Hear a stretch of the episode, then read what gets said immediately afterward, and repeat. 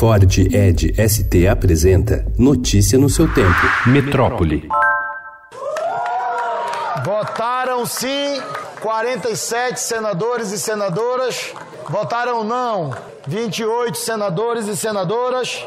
Apesar da pressão do presidente Jair Bolsonaro, o Senado derrubou por 47 votos a 28 o decreto que flexibiliza as regras para o porte de armas. Foi a maior derrota imposta pelo Senado ao governo. Ao final da votação, o senador Eduardo Girão, do Podemos do Ceará, defendeu o debate sobre o tema. Quantas Suzanos nós vamos precisar ter para a gente abordar esse assunto de liberar arma de fogo para porte? me coloca à disposição para debater projeto de lei aqui, mas por decreto, não. E eu digo isso com serenidade, porque eu votei no presidente da República, mas essa questão transcende direita, transcende esquerda, são vidas humanas que estão em jogo. Antes da votação, Bolsonaro usou as redes sociais, eventos públicos e entrevistas para pedir votos e ligou pessoalmente para senadores. Não deixe o projeto morrer, disse ontem em dois eventos. A decisão pode ser revertida na Câmara dos Deputados, mas o presidente da casa, Rodrigo Maia, já sinalizou que a proposta também não deve prosperar por lá. O governo estuda um plano B. Uma das estratégias é questionar no Supremo a decisão do Congresso. O STF vai julgar o texto na semana que vem.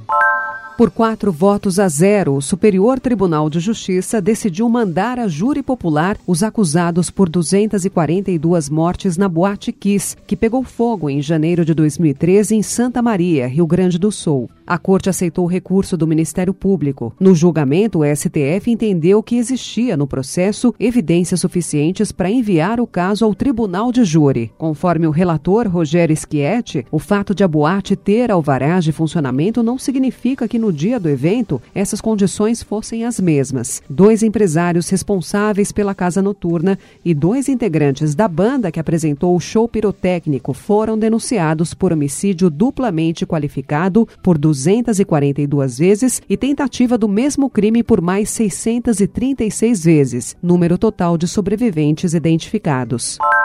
Pela primeira vez, o Brasil não lidera o ranking das mais prestigiadas instituições de ensino superior da América Latina. A PUC do Chile alcançou o topo nos últimos anos, ocupado pela Universidade de São Paulo, a USP, e pela Universidade de Campinas, a Unicamp. O ranking de reputação acadêmica da revista britânica Times Higher Education foi publicado ontem. Notícia no seu tempo. É um oferecimento de Ford Edge ST, o SUV que coloca performance na sua rotina até na hora de você se informar.